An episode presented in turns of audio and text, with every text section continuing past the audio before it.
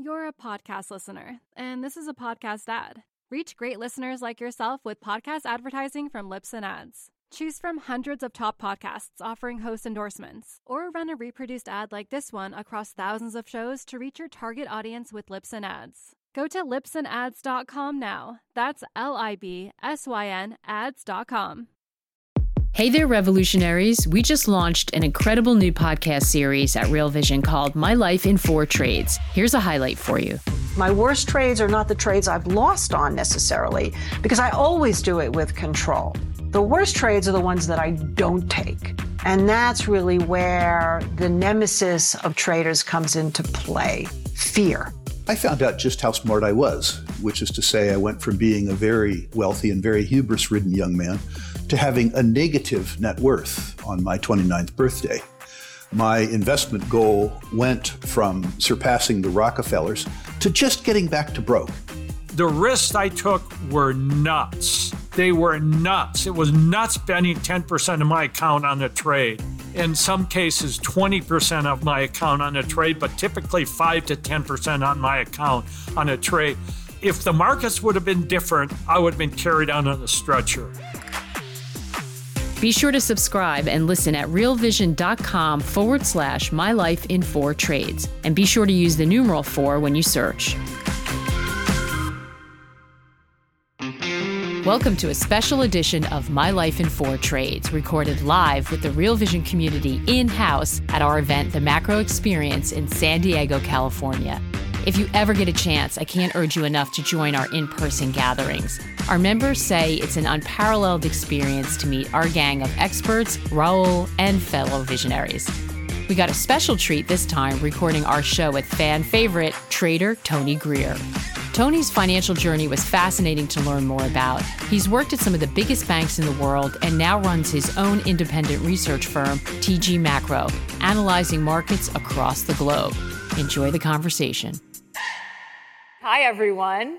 And Tony, welcome to My Life in Four Trades. How are you today, Maggie? I'm doing well, thanks. So, this is a first for the podcast because it's the first one we're doing in person together in front of a live audience. So, I hope that we'll have the chance for questions. I don't know. I don't have an iPad or anything up here with some. Maybe somebody will give me one, but if not, um, you can be sure to track down Tony afterwards, and we'll we'll get to as many as we can. Uh, but so, Tony, um, you picked four trades the two best, the two worst that really stand out to you in your very long career. But before we jump into that, give us a little background on you. We do d- the daily briefing together a lot, but we yeah. talk about markets all the time. I actually don't know that much about sort of where you came from and how you got into trading in the first place. So give us a little bit of background on Tony Greer. Okay, I'll try to give you a really quick background. Um, I graduated from Cornell University in 1990 with the firm intention that I wanted to work on a trading desk because my dad worked on a trading desk and he had one seat for 30 years on Wall Street. He was an over the counter trader for Dean Witter.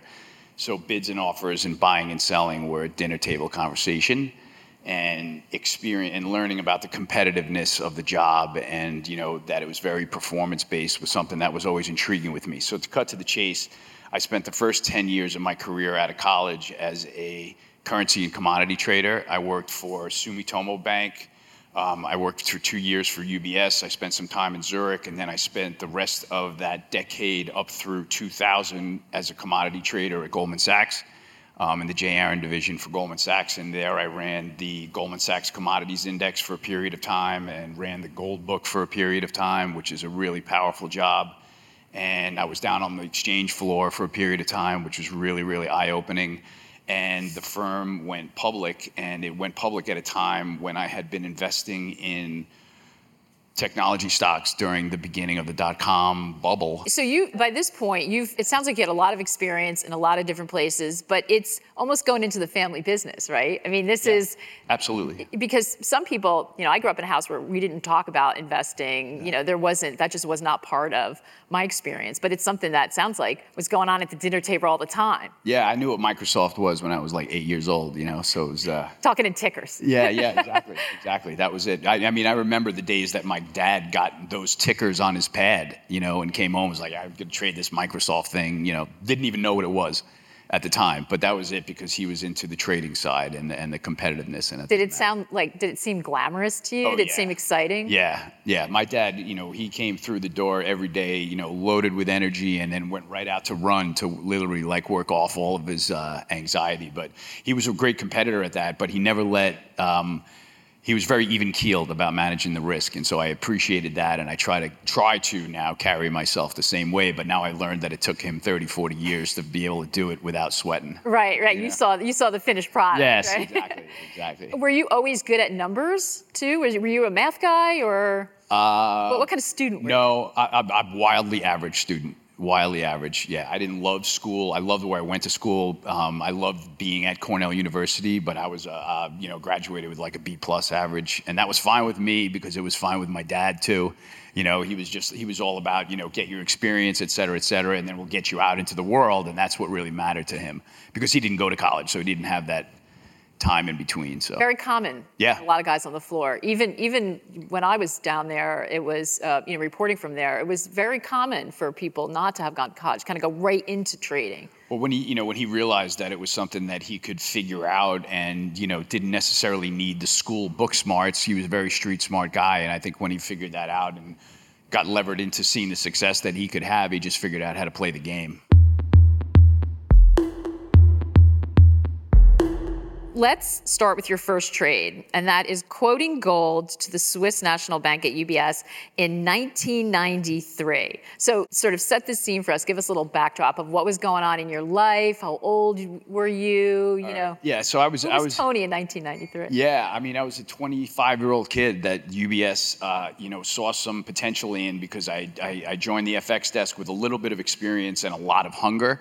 You know, I was the guy that liked to get there before everybody else and leave after everybody else, and they appreciated that about my work ethic, and so they sent me to Zurich for six months to work on the treasury desk there and trade currencies and commodities and really just help the risk management there. So, So you're a young guy, young single guy in Europe. young single guy living in Zurich, um, you know, having the time of my life, you know, showing up and, and a really cool place to trade the European time zone, by the way, because you get the, um, you know, you get the end of the Asian day and then the beginning of the New York time zone, and so you get a really good look at the global picture of trading. So that that was really an eye-opening experience right from there. So that we led to. Um, let me go. In, let me go into just a couple of the details. Yeah. So to make a long story short, I get to quote the gold book, and this is very early in my career of quoting a gold price. And make a long story short, it's just a very hectic day. The market's rallying, and essentially I was getting longer as the market went up. Just by the way, I was managing my book. Number one, trying to be long, and number two, I was getting gold sold to me, but gold was still going up. So I had, you know, I had plenty. I had a good long position. I had a winning position on the day, and we were getting towards the end of the day, and a salesman stands up and he says, you know, before the close, we got to quote Swiss National Bank for a, a chunk of gold. And I think it was like just a lakh of gold or something like that, which is 100,000 ounces. So we get in and the salesman stands up and he's like, all right, Swiss National Bank for, uh, you know, a lakh of gold. And I'm a little bit like a deer in the headlights now because I don't have the experience yet of knowing that when you're quoting a book, you need to have small positions so you can be nimble, so you can provide liquidity and get in and out of whatever little positions you're left with. So to, to kind of make a long story short, I try to get the salesman's opinion on, you know, what do you think he is? And sales uh, gold, they're usually sellers when the big producers call up. National Bank calls up. They're usually sellers. For some reason, one of the options, one of the traders was like, "This is the options guy," and I think that he's covering some negative gamma. I think he's a buyer. I think he's this way. So to make a long story short, I quoted him a bid price if the if the if the bid offer price was sort of call it 25 cents bid at 75 cents on on whatever handle. I quoted him like 50 cents bid at the figure. I quoted him a higher price and he sold me gold.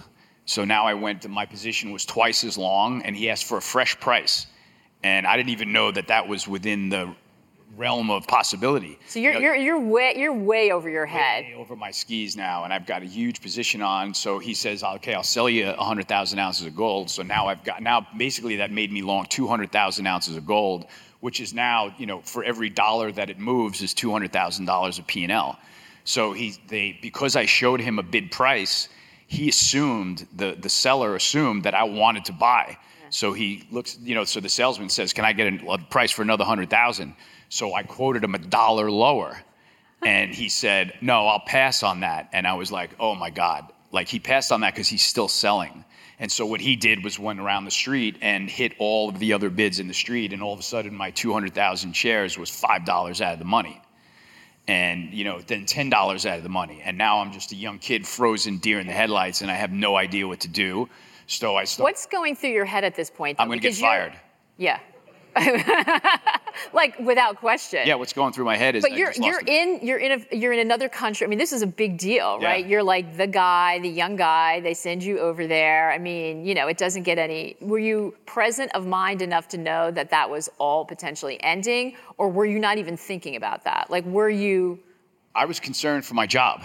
I, I, thought that I was going to have a, you know a terrible P and L day, and somebody was going to drag me in a room and say like, "Dude, you can't do that here. You just lost you know seven figures of money at 25 years old, and uh, that's not acceptable." And so, to make a long story short, by the time the day was over, I lost more than that, and um, you know did get taken in to have a conversation with you know the manager of the desk and everything. And he was really he was cool about it, be it believe it or not. And you know, he said that you got some bad guidance on the desk, and he recommended that, and he you know he acknowledged that, and I think that that's probably what saved my life, because in the you know in the end he was like you know you got to know that the Swiss National Bank is a seller on a rally of you know seven eight dollars in gold, which then was a big move, Yeah. because gold was like 250 bid at 350, and nobody really cared that much. So a five ten dollar move was like you know and so I went from having, I, I learned a lot of lessons that day. I went from being up on the day and having a really good day to making a mistake, being down on the day, being afraid I was going to get fired, sent home, have to look for a job, start from scratch.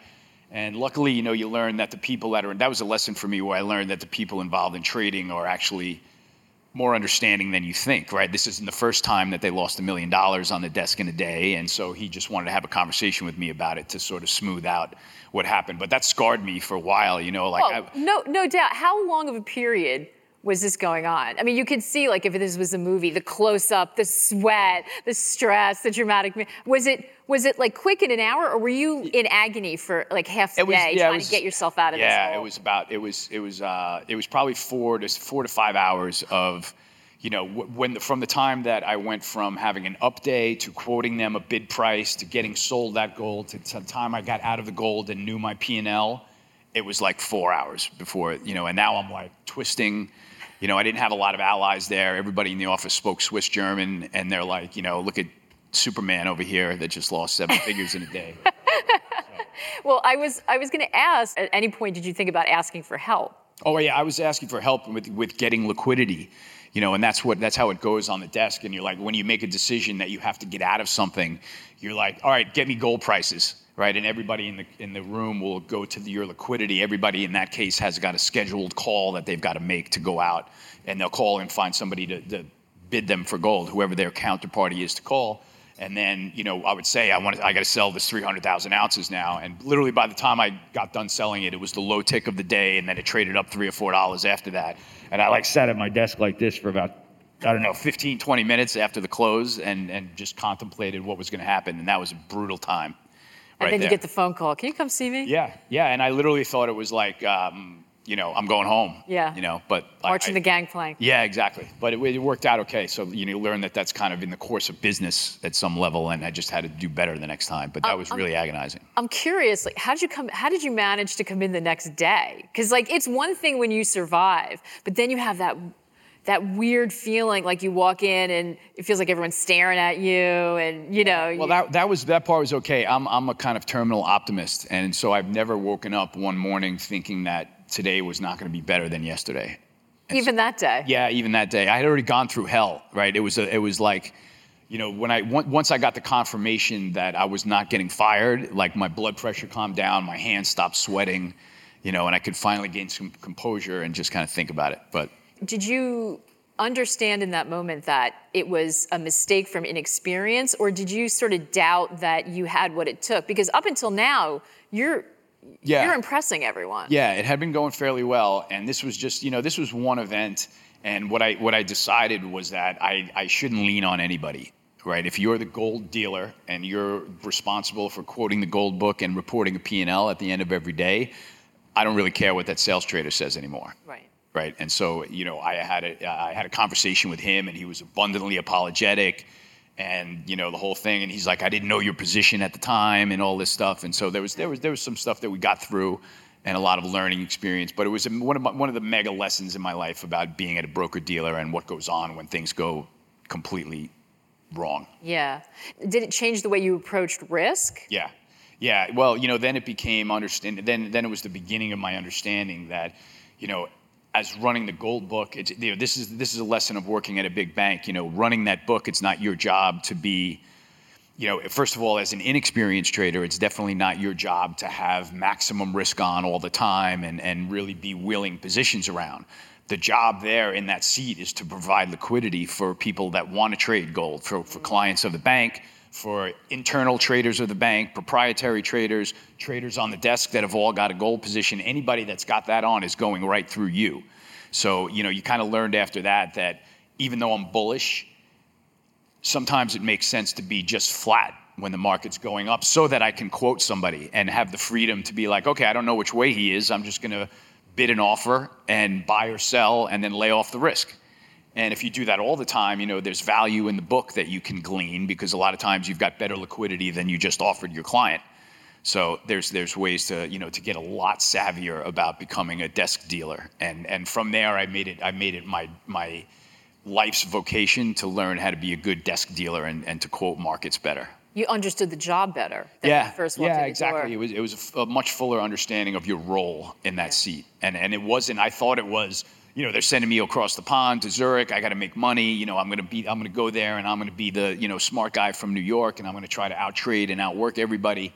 And you know, you you eventually you go speeding into a wall at some point. Yeah but you got back up. You didn't take it to heart. You didn't think, "Wow, I really, I thought I was a really great trader, and I no. actually I suck at trading." Yeah, no, it was it was every day. Every day has always been a new day for me, both in life and in trading, and I think that that's that's important. And you know, you when you when you take your lumps, it's okay. When you go to sleep that night, it's over. It's got to yeah. be over and you've you felt like that as a young it's easier when you're young i think to feel like that yeah yeah well yeah because i didn't have any responsibility except myself yeah.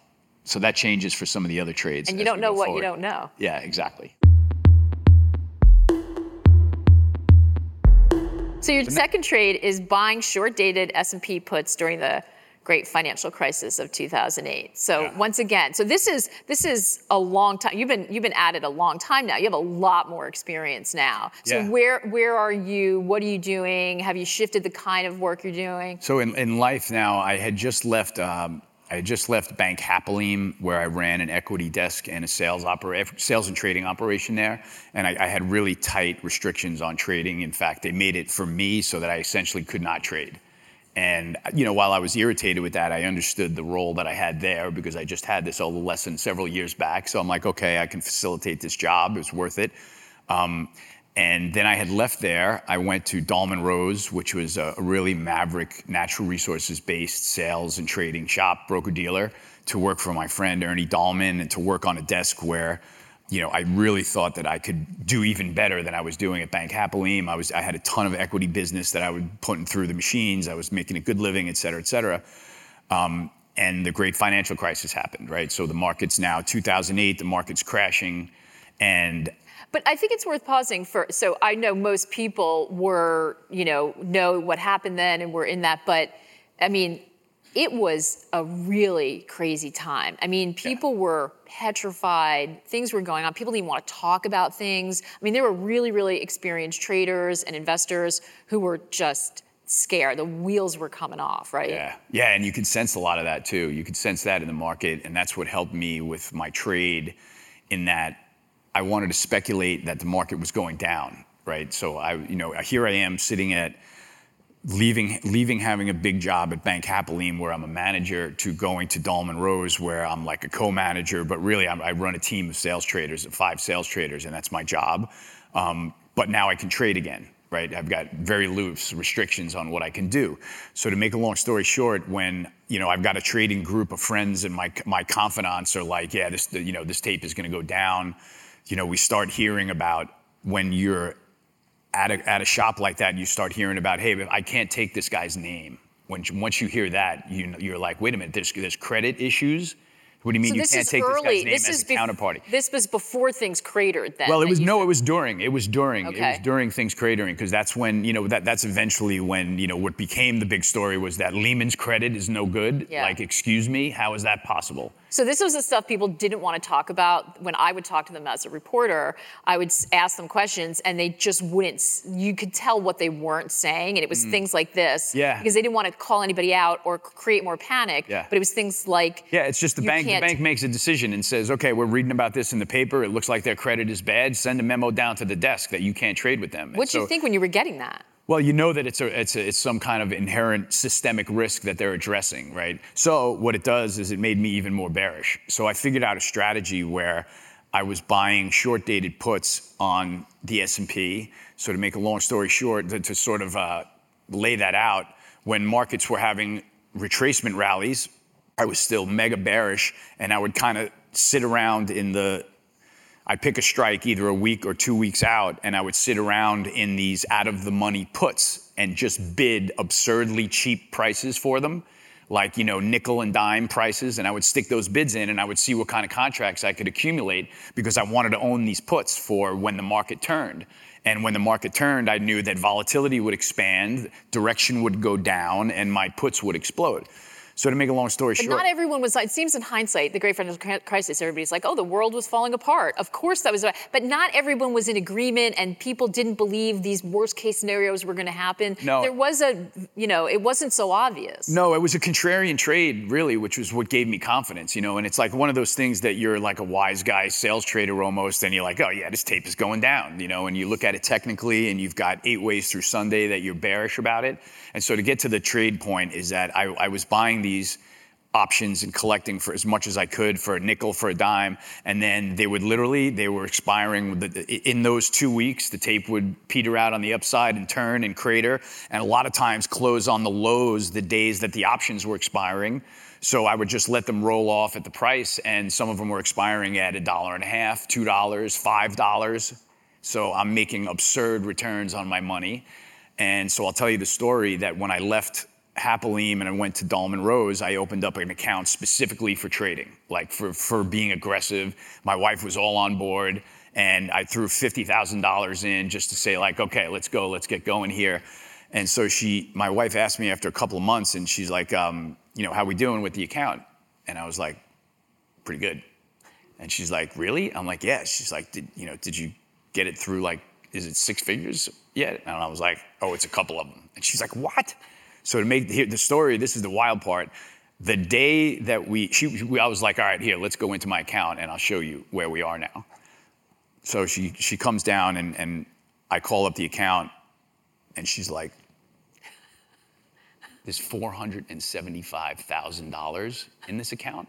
And I'm like, yeah, what do you think? She's like, that's unbelievable. She's like, keep going. Right?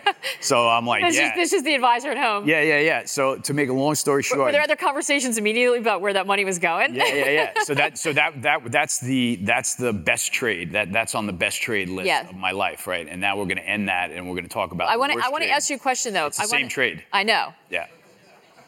I got a, I got a sneak peek at them. But I want to ask you about having the confidence when, so what gave you the confidence to be contrarian, especially, so it's one thing when you're contrarian and you want to stick to your guns, but in the chaos of what was happening in 2008, like what made you so sure that that was the right thing to do? You know, Because because people were literally afraid to do anything. Like people, even people Yeah. who had the right idea. When you think the wheels are coming off, and you're seeing what a lot of us weren't, right? And we found out about this afterwards. Mm. But people were like, "This is." I'm like scared about what's happening. People were like close to run on banks. Like you, you remember how scary that was. People were not making decisions. What made you be so sure that that was Well, right? because the market the market continued to number one confirm my belief due to the way it was behaving technically. So with a, with a bearish view, you would sit there and say, okay, we're gonna we're, we've bottomed now. There's a couple of comments on the tape that are gonna make this short cover. You know, let's see where the resistance level is. Like where, where's a, a really really high level for this to peter out. And so as you know, uh, if it got close to there on the approach, you're like, okay, well, I, I don't think I think it's to totally fail here. So what I would do is I kind of scan the market and look at where my my sort of the internals of the market were still breaking down. For example, even though the S&P was rallying, you know, big stocks were still flat on the week or they were big stocks were up on the week and on Friday's close they would close dead even, you know, flat on the week. And you know, those were my one of my signals. And then another signal that is no longer a signal is something called LIBOR OIS, mm-hmm. which is basically an interbank interest rate that banks charge each other to lend each other money. And before the Fed came in and really distorted that, you could see that this LIBOR OIS rate would be ticking higher and higher and higher. And you'd be like, yeah, these banks are, there's more stress, there's more credit stress, there's, you know, this trade is not over yet. And I'm going to keep doing this until I see a reason or a total capitulation on the downside. Do you think being a trader made you more aware than maybe some fundamental you know, uh, people, maybe business people who are looking at a thing, do you think the fact that you were so in tune, based on all the jobs you had, of those kind of indicators gave yeah. you a sort of yeah it was helpful because it, it, was helpful because i'm noticing now you know there's people that are only stock centric right? And in the stock market especially you realize that when you deal in equities there are people that really only care yes. about equities right? And they're really like bottom up researchers you know? Like they start by knowing you know the ceo and, and what his plans are et cetera et cetera. So they're bottom up stock pickers and, you know, a lot of those people never really gave up the ghost. You know, they were like, you know, reiterating buys on the way down for starters. And kind of when, when you when you have the opposite idea and the market's confirming your idea and you're seeing people like, you know, stick to their, their guns on positions that are already wrong. Yeah you look at that and you're like and they were not insignificant people too. No these no, were no. some you know these were some people who had a reputation who you know. Yeah but the tape continued to confirm you know that that was the thing. And that was that that was when i sort of developed a much more serious study that that now converted into the the sort of uh, process behind tg macro and how i get into trades now and and my analysis process et cetera et cetera. Yeah. so that was the very beginning of it of, of getting a lot more serious about it well, when you have a win like that. Yeah, yeah, exactly. And I didn't even think that something like that was possible or that I would ever be able to pull it off. And and when I did, it was really, really refreshing. But you know, I'll have to say that the story ends right where my wife and I sat and looked at the account. And that, that was the sentiment moment that we had to check it out and just see exactly where it was. And that was the high print did you know it at the time? Nope. I thought I was going to make another $5 million and, and buy myself a couple of cars and a pool.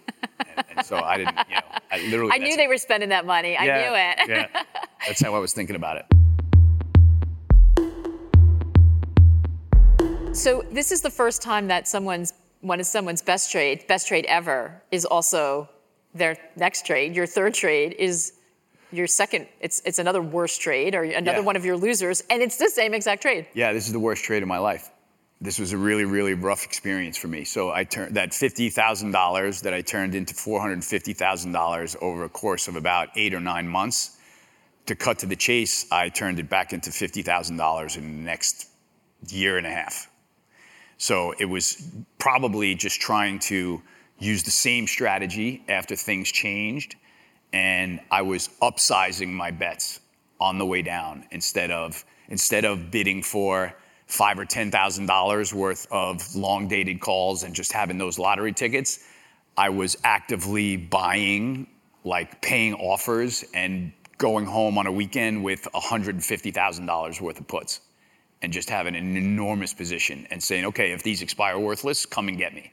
And they came and got me you know, and it was so really. This is this, so this is just a continuation. Yeah. Right? So what it's, happened? It's was, the same year. Yeah. The market. Yeah. Exactly. The market bottomed, and that was literally when my wife and I did the okay. Let's take a look at the account, and it was very much like you know this thing is done to me. Like the S and P, like the S and P, like there, like the sentiment at that time at at the bottom of the financial crisis. Somebody said to me, one of my friends that's a fund manager on the phone when I asked him with the S&P on like an 800 handle I was like, you know, he's he man, he's the sole manager of the fund. I'm like, what do you think here, dude? He goes, dude, it's gonna get so that like admitting that you have a stock at a cocktail party is gonna be like admitting you have syphilis. and I was like, oh my god, like really, this is like, you know, this is the, this is the end. Like this is the end of the stock market. This is the end of stock investing because that's what it felt like. And it, that it did. That was one. Anybody you know, Lehman here, was going. Here, uh, working, trading at that time.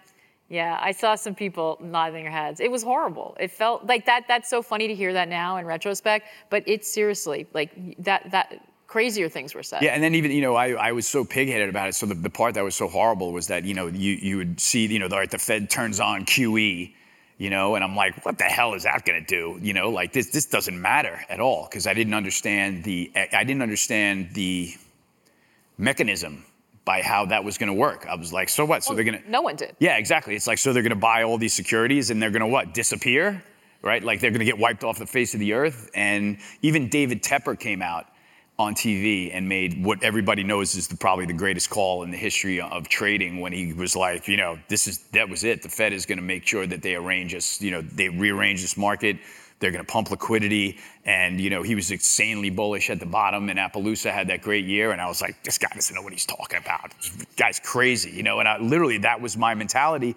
But because I confused, I, I confused a good trade for having brains, for being smart, right? And I thought that since I had a 10 bagger trade, it's like this guy's getting on TV to pump the market up so he can sell his stock. This is the biggest bunch of bullshit. You know, I was so cynical. And it was just like at that point, I was Zeus as a trader in my mind. And when I got to the point of buying $25,000 worth of options and then buying $100,000 worth of options, and I've had even bigger positions than that and have almost all of it expire worthless, that's when I, you know, that, that's when you have a come to Jesus moment. And when the account got back down to a $40,000 handle, I closed it because I was like, I'm not going to blow this 40 grand now. I was like, this is the worst, you know, goddamn experience of my life. And I hadn't told my wife yet. Oh, Yeah. So that was how'd that go? poorly, poorly. uh, you know, it, it was. Uh, it, it went it went poorly because she was counting on you know that being there and me not giving that back, right? So when it was that money was gone, it was like, "Excuse- what? How did you do that? And and, and I made a mistake. The, the period that I gave it back was was uh, I kind of I, I, I had the wrong time frame. I made the money in about four months and gave it back in about eight. And now that now that I think about it, that was the exact time frame. So it was taking those chances, trying to live through, you know, not not talking about it. And it wasn't like I was hiding it from my wife, but I was. We just weren't talking about it. And I You was like, was all turn around. yeah, I'm gonna make like one of these. I'm gonna put. I'm gonna I'm gonna buy hundred thousand dollars worth of puts, and that's gonna be a one million dollar trade, and this is gonna be 1.3 million. Do you regret not not saying anything because she may have questioned you? Yeah, I probably do. She's, you know, she's often She she's a Wall Streeter. right? She's a Wall Streeter too. She's a Goldman Sachs uh, alumni and super sharp, and and has always had good intuition in trading, believe it or not. And it's really, really because she's not in the trading game, but has had given me good advice as an outsider watching me trade. And so it definitely would have been a better idea to bring her into that because then I would have taken a partner in the in the turmoil, and maybe she would have said something like, you know what? how about make believe you turned 50 into 250 and let's stop now? Yeah. Right? That would have been brilliant because that would, that would have been something that she might have said. And so it was because it was all on me and because I had done it myself, I was like, I am I got myself into this mess and I'm gonna get myself out. And it was the market gods that were like, How how did you right. how how stressed out were you at that time? it, it took such a toll on my life that one of, one of the things that I learned was that I, I mixed in my trade, my, I mixed in my life with the trade. So that's a relevant part, right? So I said, I told you that I had a job as a head of an equity desk at Bank Hapoalim at a big Israeli bank. And I forewent that opportunity because there were there was a lot of there were a lot of issues there to contend with. But I saw a great opportunity at Dahlman Rose, and then when I sat down, because of what was going on, commissions were raining from the sky, right? So my my commission business was flourishing, and that's why I was like, oh, it's okay, you know, like if I if I lose a little back, it's okay because I just had a good month. And that's that is the stupidest thing that I've ever thought in my life. It's like, what is what does your job have to do with this trade? It has nothing, right? But I was saying, thinking to myself, it's like, well, if I have a great month and I'm, I'm plus, you know, X Y Z thousand dollars here, if I lose X Y Z thousand dollars here, it's like pays for itself. Yeah. You know, and then you realize that you know nothing matters except the P and at the P and L, you know, it's it's funny to listen I, when he says uh, that everybody here is like money hungry or things like that, and it's like I would I wouldn't call myself money hungry, but I care about the scoreboard more than anything. Yeah, know, the compet- it's the yeah, competition. well, it's the score. It's Yeah. winning. It's like you know, I'm I've racked up more points than anybody else, and that that's kind of the, the competitive level, and that's also the level of of kind of hubris that winds up taking you down a few notches once you get it wrong.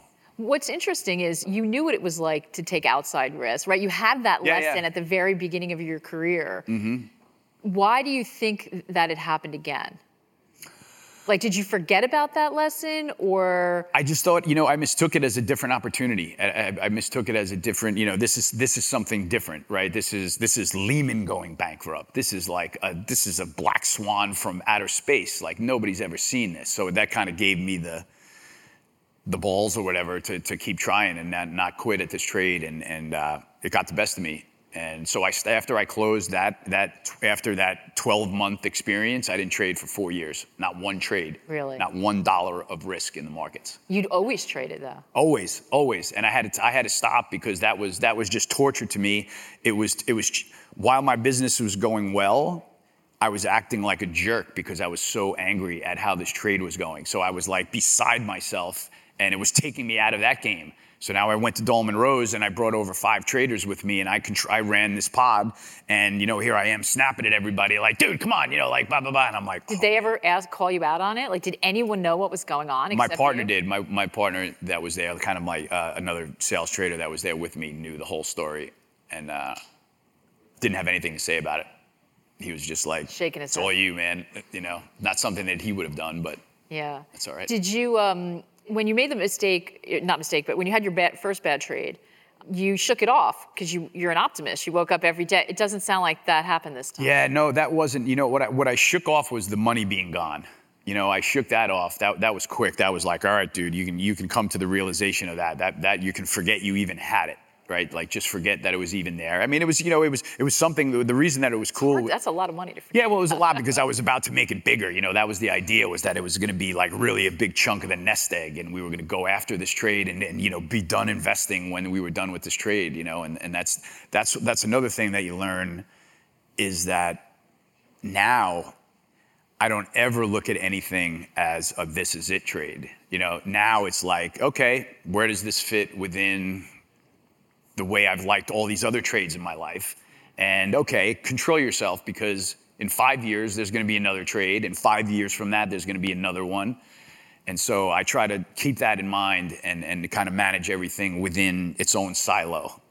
And I feel like that's something that I learned from that and to keep things, you know, because I, I was I was making the huge mistake of of confusing my commission dollars with, you know, Yeah. being okay for losing money over here or paying for, you know, Rob and Peter to pay for Paul, that kind of thing. And that never works out. So Did you did you at this point though doubt your skill? Why did you why did you hang up the trading? Did you just feel like I it was too decided to- stress on your life, or did you think that you just could you, you weren't good at it? Well, put it this way: I tried to turn a negative into a positive, and I looked at my commission business that was still ringing off the hook, and you know, I was like, all right, I, I have to focus.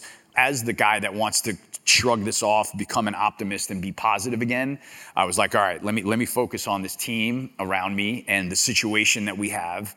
Right, we've got a once in a lifetime situation to be brokers through, and we're doing a ton of business. And so let me just go about, you know, earning every one of these dollars back the hard way instead of the easy way you know and so that was big So let's go to your fourth trade. And I want to circle back on something you said with that, but let's go to your fourth trade. Um, and that is now you're back in. Somehow you find your way back into trading. So before we talk about the trade itself, what, what was it that triggered you after those four years to get back into it? You start your own firm. yeah you know i left uh, i guess when when Cowen bought Dahlman Rose that was probably four years later and when i left there to start what i call the pickup basketball uh, season of my career that i was totally miserable working for three different shops in three years and that's not the kind of guy that I am, or it's not the, that's not the way to conduct a trading business kind of thing. It's just it was a matter of circumstances, and so I decided then that I was like, all right, you know, I, I'm not that happy with this that's going on, but you know what? If I start trading again, at least I'll just I'll be able to focus on that and tune out a lot of the noise that's at these three shops that I went to that I didn't have a lot of allies or a lot of friends, and I was just kind of figuring out how to get my feet back under me after you know Cowen bought Dahlman, and my great commission deal evaporated because they weren't going to pay me the same thing that Dahlman Rose was. All the sales traders that I went with went in a different direction. The industry different job. changed. This happened. Yeah. This happened. Yeah, it was like the Wall rug got pulled off Yeah. uh, from everybody, and everybody scattered and went to different places for for quite a while. Right. So how did you feel when you started trading again? Like were you were you kind of enthusiastic, like, oh, it feels good. It feels like where I belong, or you're kind of like, I don't know how I, you know, No, it, was it was very ref- it was refreshing. I, I was thrilled to get. I, I feel like I got a part of myself back. So the scars healed. Yeah, yeah. You know, you get you get a little bit of your mojo back. You know, it's all about you know feeling like a master of the universe within your own trade. And, and I guess when you get that life mojo back from having it be absent for so many years, I guess that it. Uh, it builds into your personal confidence and that affects other things that you do in your business. And so i was very careful about to not have that thing go wrong again right? And I, I so what i did was when i restarted it i wrote out a set of ground rules for this account so that i wouldn't have the same disaster scenario. And i started with no options right? Like no more of that stuff you know like just too toxic too tempting. And you know decided that i wanted to just set up a trading account that was going to be like where I was going to buy things for cash, sell them higher, you know, try not to even short things. I just wanted to be, you know, I wanted to find, I wanted to keep it as simple as I could. And that's how I kind of evolved into this trading strategy that I have now, where I really, I don't do anything fancy. I hunt trades that start in the bottom left corner of my screen and go to the top right corner of my screen. And I figure out where I can jump in in the middle. Which, which you which you have told us uh, when, when we get some great questions and you're like, listen. Yeah. So your fourth trade, and this is a winner. Yeah. We're happy to say, um, is buying oil lockdown lows in the spring of 2020. Yeah, that was exciting because that was a that was a uh, the energy market that we're in now is a bull market that I've been waiting for because I've been waiting to really crush a bull market properly. You know, like with the with the dot com market, I had invested in it and done well with it and, and things went well, but there was a huge drawdown, you know, after that. So from from the level that I had taken my account to, a huge drawdown to where it was, but it wasn't anything traumatic. This was just sort of getting back on my feet and trading again. But I, I was waiting for the I I have been sitting around saying, okay, the next bull market in commodities or equities is mine, right? Like I've got to, I've got to really be able to dig in. And then we get the situation with COVID, the pandemic, the lockdown, crude oil going to zero. And as a commodity trader, you know that this is just not sustainable, right? The world runs on commodities. We are in a completely artificial lockdown situation. This is a one of a kind scenario. And so I started poking around at some of my friends at, um, at Morgan Stanley and at, at Goldman Sachs that work on energy desks. And when oil was, you know, literally $10 a barrel on its way to a negative print, I was calling these guys up and saying, let, let me ask you this. Are you guys quoting your clients like their lifetime supply of gasoline right now? Because I would love to buy my lifetime supply of gasoline right now, right at this price, right here, right? Like oil's $10 a barrel, unleaded gas Yeah. is like 48 cents or whatever it was. I was like, this is, let's just buy all the gas that we ever need. And they're like, are you crazy? Like, dude, are you out of your mind? I was like, are you?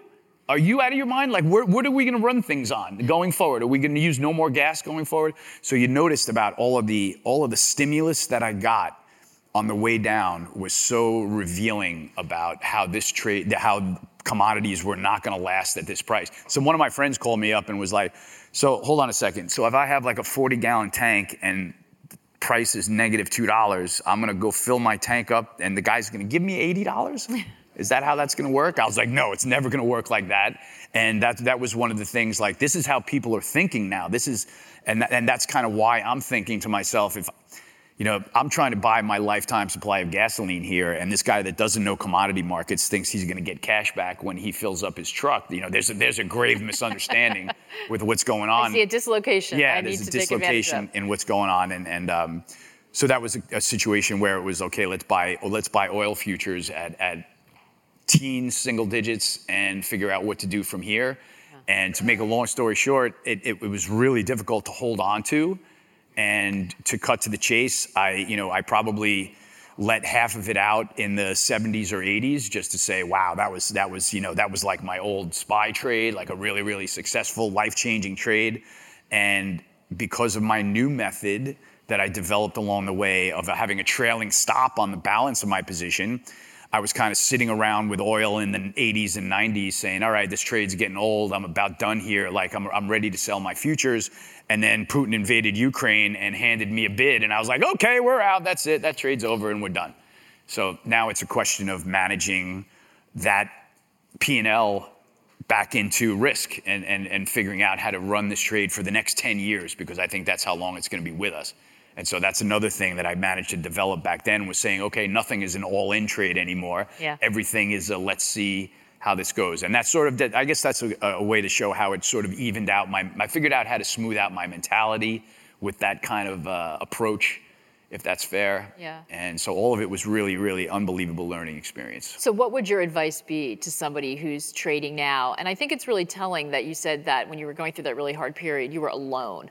Yeah. Um, and a lot of people, the nature of it now is they're trading from home and they're alone. So, what, what, what is your advice from, from these trades that you've learned that you might want to pass on? Well, I mean, we could speak to that a little bit and say that a lot of the things that I, I learned both right and wrong about the trades while I was in them and after them all came from talking to people.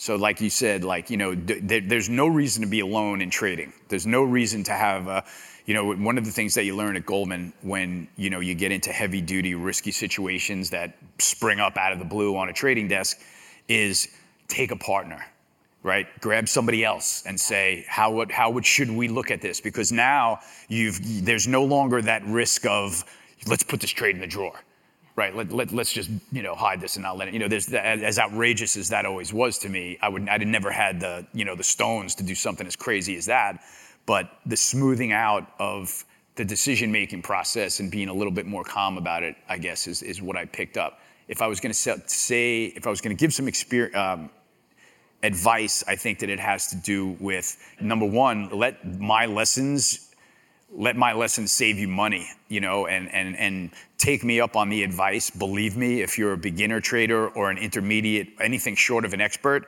don't trade options, you know, don't lever yourself, you know, keep, I, I have such tight uh, parameters on my risk now, on my position sizes, everything is really scientific. I, I never risk more than 1% of my capital on any trade.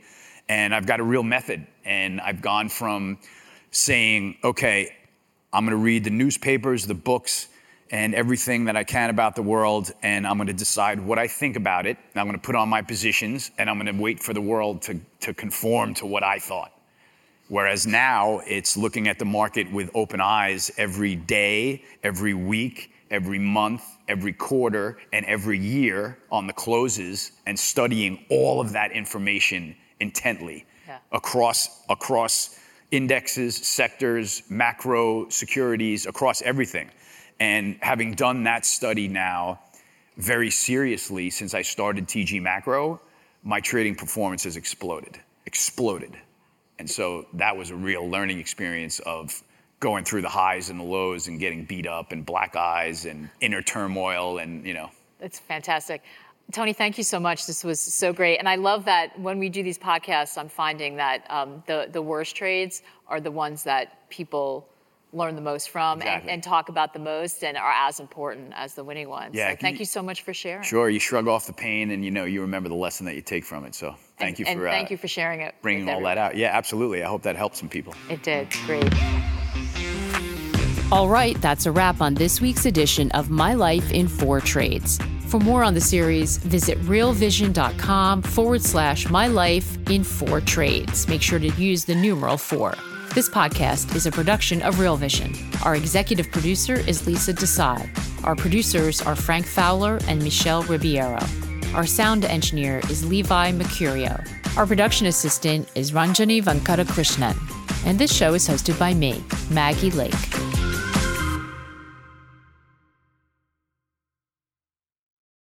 You're a podcast listener, and this is a podcast ad. Reach great listeners like yourself with podcast advertising from Libsyn Ads. Choose from hundreds of top podcasts offering host endorsements, or run a reproduced ad like this one across thousands of shows to reach your target audience with Libsyn Ads. Go to libsynads.com now. That's L I B S Y N ads.com.